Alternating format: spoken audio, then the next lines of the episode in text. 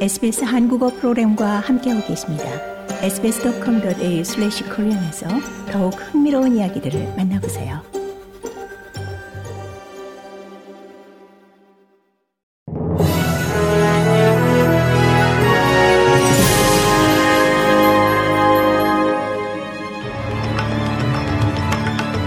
(1월 4일) 수요일 저녁에 SBS 한국어 뉴스 간추린 주요 소식입니다.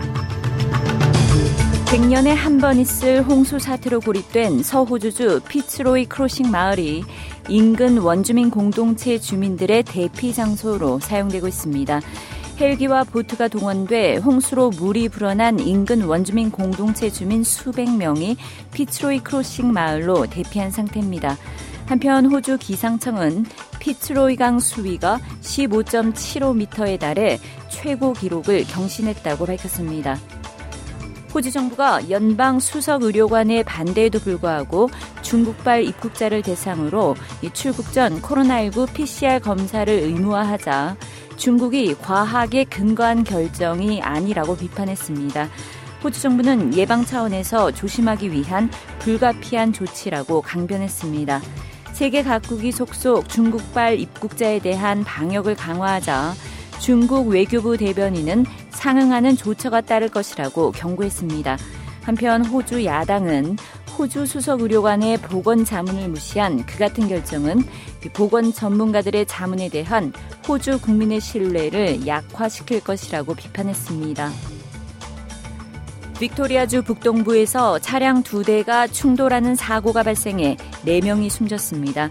경찰은 한 승용차와 소형 트럭이 오늘 오후 4시 45분께 파인로지 도로에서 충돌했다고 밝혔습니다.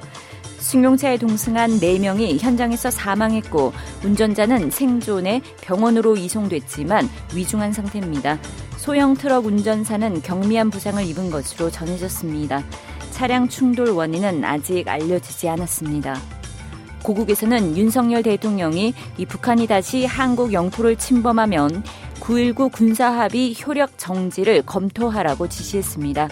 남북 합의가 북한의 이딴 도발로 이미 무력화됐다고 보고 사실상 폐기 방안까지 거론한 겁니다. 윤 대통령은 이와 함께 이종섭 국방부 장관에게 합동 드론 부대를 창설하고 탐지가 어려운 소형 드론을 연내 대량 생산할 체계를 구축하라고 지시했습니다. 또 연내 스텔스 무인기 생산을 위한 개발과 드론 킬러 체계도 마련하라고 주문했습니다.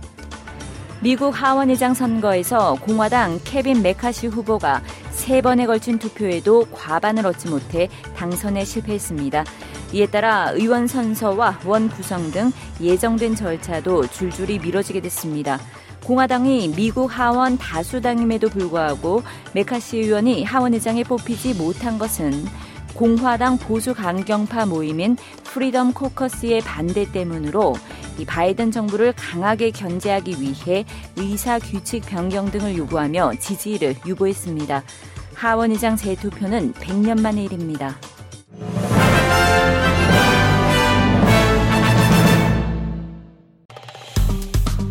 좋아요, 공유, 댓글, SBS 한국어 프로그램의 페이스북을 팔로우해 주세요.